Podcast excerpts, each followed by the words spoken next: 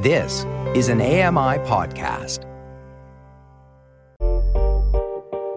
Hey, Dave Brown here. If you enjoy this podcast portion of our show, remember you can watch it live every day at 9 a.m. Eastern Time on AMI TV.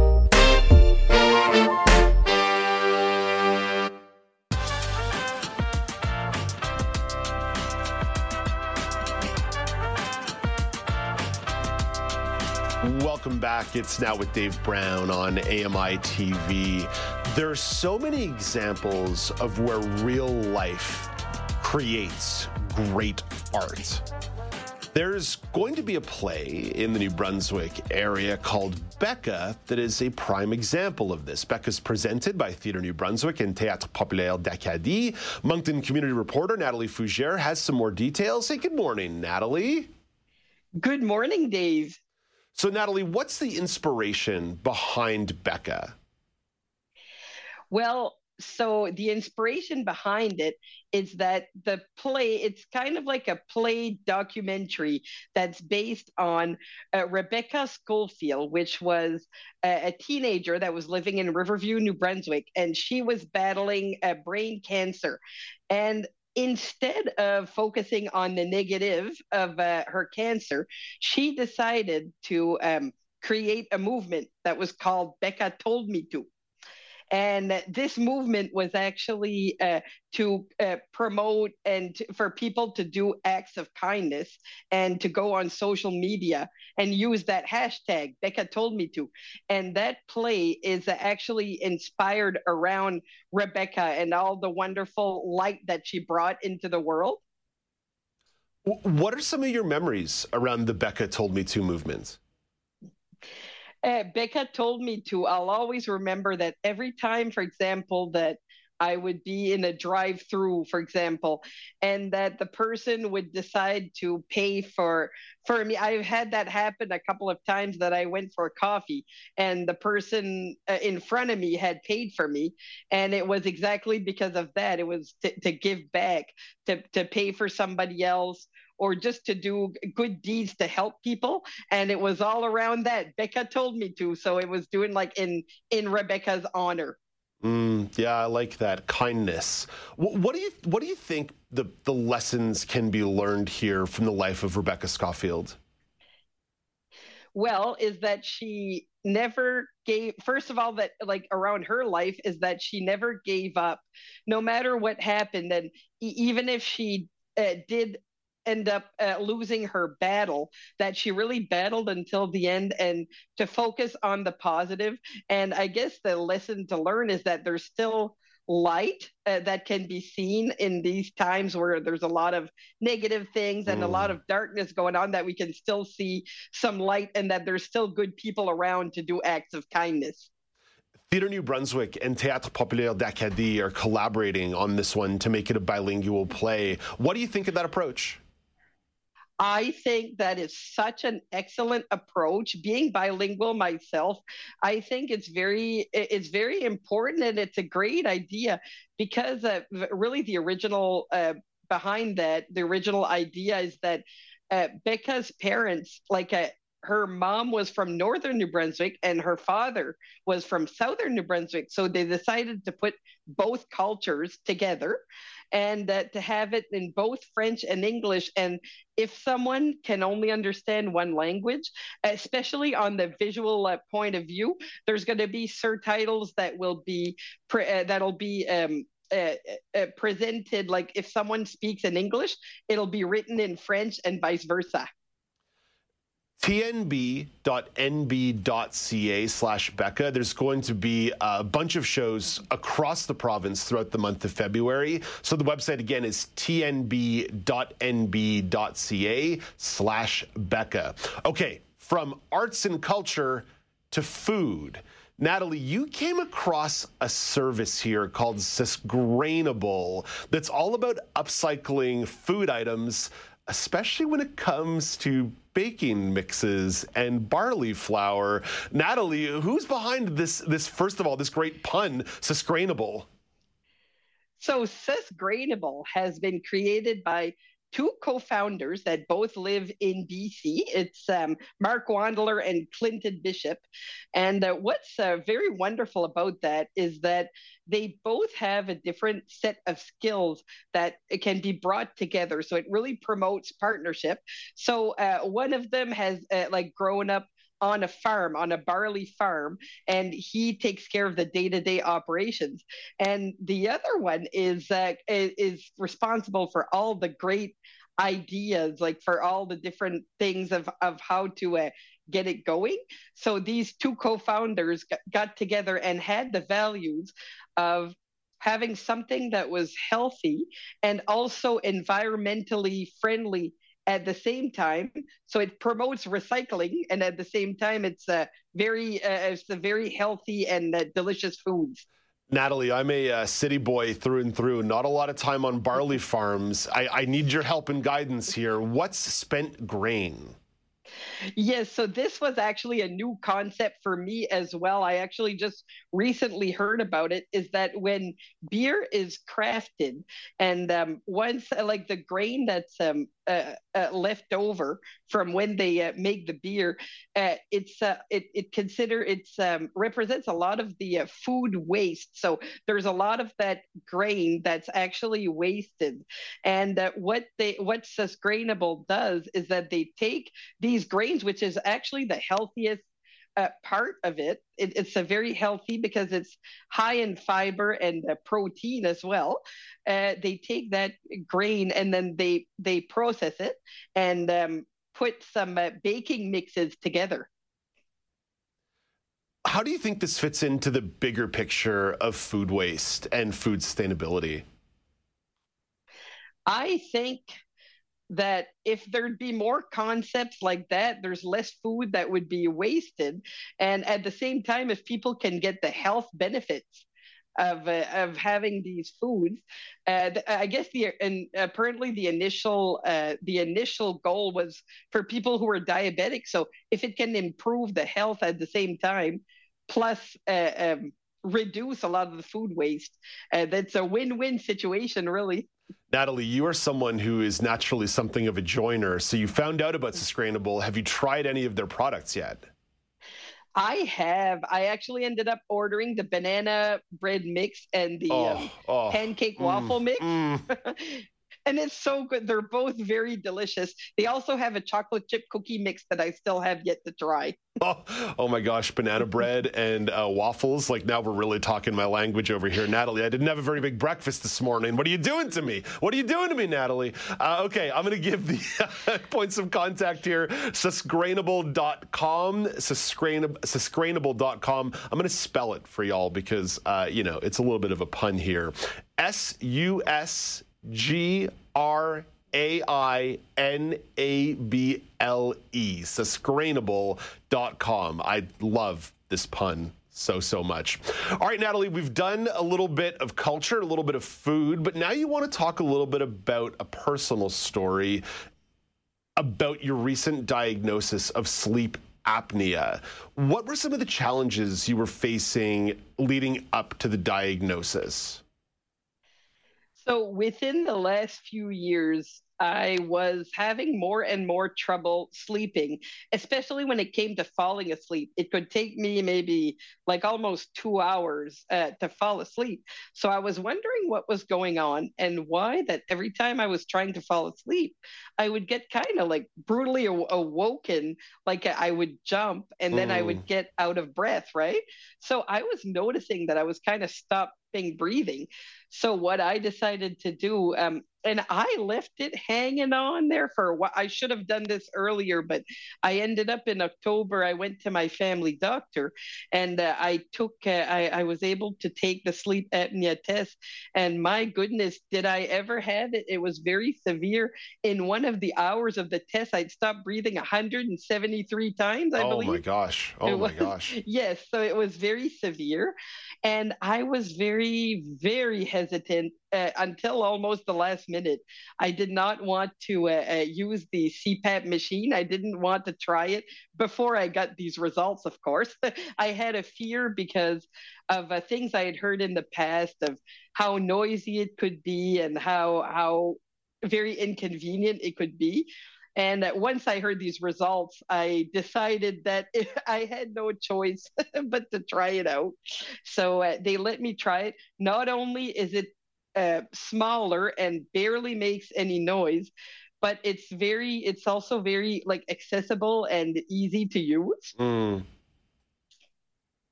How's how's and your how's your sleep been since you since you actually started using it?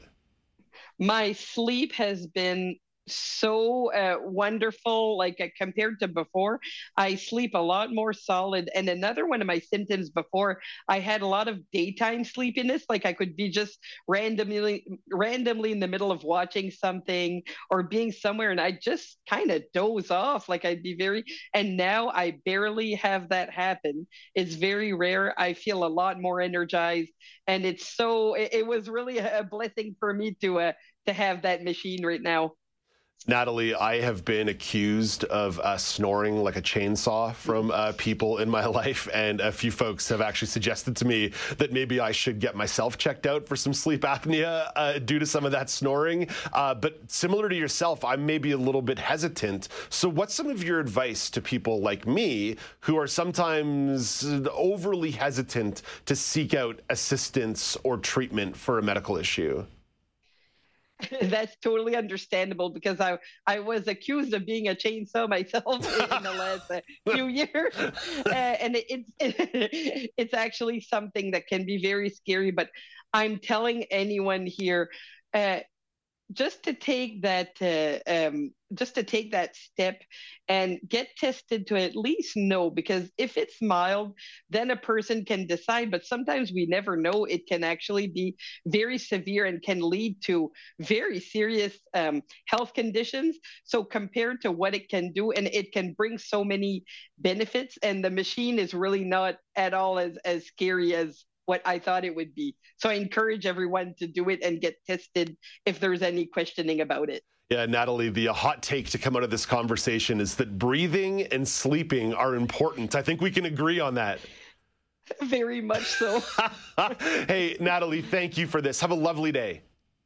Thank you so much. You as well. That's Moncton community reporter Natalie Fougere. In one minute, Laura Bain has an entertainment report for you. But first, Walmart is adding budget TV brands to their shelves. Mike Dobuski tunes in for another edition of Tech Trends.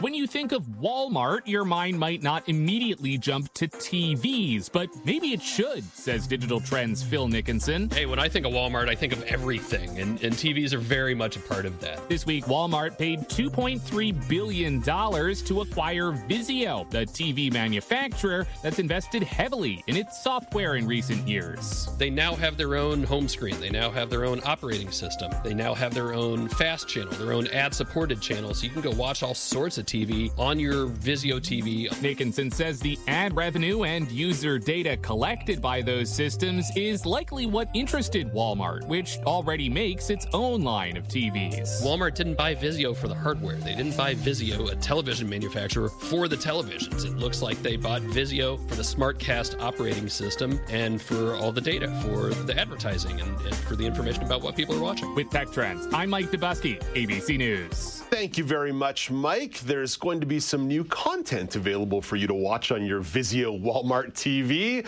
Laura Bain, Law and Order Toronto debuts tonight. Oh, someone's got Laura on mute. Either we have Laura on mute or Laura has Laura on mute. Oh, sorry there about we that. Go. That's all that good. That did that. That's okay. That's all right. Hey, listen, it's four years into the pandemic and we're still working with the mute buttons.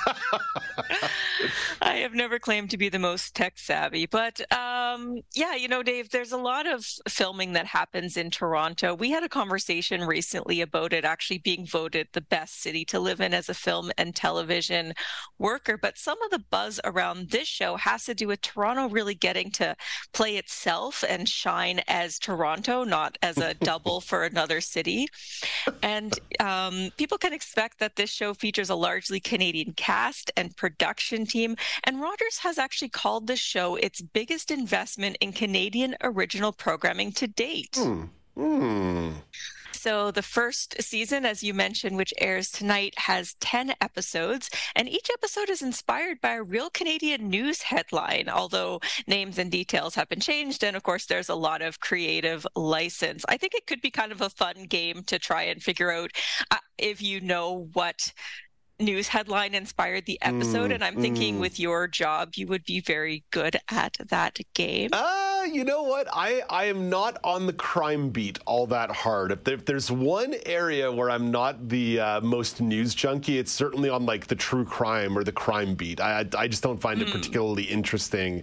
Uh, but that said, I used to love Law and Order, like the actual original yeah. Law and Order before it became Law and Order acronym after acronym after acronym. I used to love like the old school Law and Order. Oh yeah, me me too. I, I, haven't really kept up with the show, but I definitely was a fan. Now, what we know is that this first episode is going to be d- based on the mysterious death of Gerald Cotten. I don't know if you're familiar with that case. He was the CEO of Quadriga, Canada's largest cryptocurrency enterprise.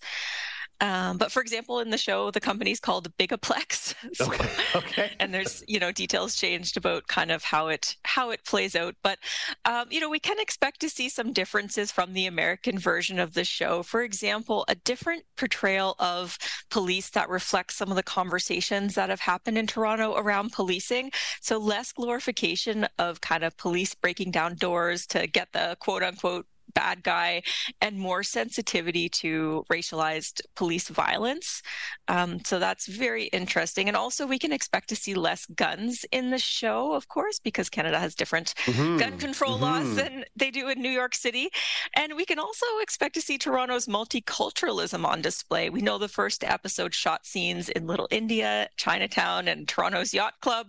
So it was all over the place. um, but, uh, you know, this kind of has me thinking, Dave. I, I, think I would watch this partly just for the location, the fact that it is shot in Toronto, although I'm also fascinated with New York, where Law and Order is typically based. But do you ever watch things mainly for the location? That's a really good question. Would I watch something because it's based in Toronto? Probably not. That said, if it was based in Montreal, if it was Law and Order Montreal, you might get me a little bit more interested. But it's it's because of the affinity for the city, right? Um, there's a there's a show called I believe it's called Family Law that's based in Vancouver that I sometimes watch with my parents when I'm visiting them, and I love the way that Vancouver, BC, is represented and the Vancouver area is represented. It's just like such a gorgeous texture for the show. And if it was something like I've got an affinity for the city, same thing for Montreal. I, I don't think that Toronto would do it, but I think more generally to your question, it can definitely influence what I would watch. Uh, you heard Amy Amantea reference uh, White Lotus in her fil- in her uh, series review earlier in the hour, and that was a show that just beautifully featured Hawaii, right? And I and I mm-hmm. think about a film like Forgetting Sarah Marshall, which I watched because it was funny, but I always think about the visual aesthetic of Hawaii. Oh yeah, I mean I would I would like that as well. And there's a show a shot in Halifax called Diggstown that it's a great show, but it's also just very cool to see familiar like familiar locations. And I will defend myself and say that I, I watch Emily in Paris primarily because I just love to see Paris and not necessarily for the storylines. but next best thing to a travel show. but, but you know, sometimes I do think about regional authenticity, and, I, am not sure that mm-hmm. Toronto needs more stories told about it. But I think about a mm-hmm. show that is representative or used to be representative of your neck of the woods, at least to a certain degree, Trailer Park Boys, right? I used to love that show because it felt very Atlantic Canadian. It's one of the reasons why so many people connected to Letterkenny as a show because it really feels like small town Ontario. So I do like it when places can be part of the regional storytelling in an authentic mm-hmm. way. Mm-hmm. And it sounds like they've really made an attempt to do that with this show. So, you know, as we've said, the first episode airs tonight on City TV. It's at 8 p.m. Eastern. Uh, in terms of streaming options, if you want to do that, you're going to have to buy the City TV Plus add on with Amazon Prime, although there is a free seven day subscription. You can do that if anyone's just really keen to check it out. Of course, you have to remember to cancel it if you want to. That's always my problem. And the show has not been picked up by any American broadcasters, which is sort of unfortunate. It would be nice to see that two way flow of mm-hmm. content. Mm-hmm. We watch your SU, SVU, you watch our Law and yes. Order Toronto. Uh, Laura, thank you for this. Have a lovely day. Talk to you, to, uh, not talk to you tomorrow. Talk to you next week. Yes, that's right. Thanks, Dave. That's Laura Bain at the entertainment desk.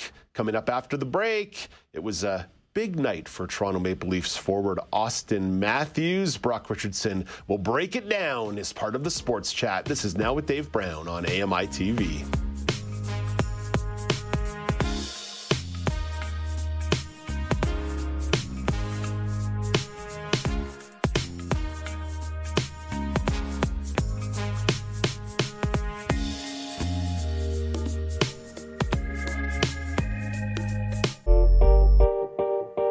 Dave Brown here. If you enjoy this podcast portion of our show, remember you can watch it live every day at 9 a.m. Eastern Time on AMI TV. The Walrus is Canada's conversation, and you're invited to take part. Download AMI's Voices of the Walrus, where professional narrators read selected articles from the magazine. Available wherever you download your AMI podcasts.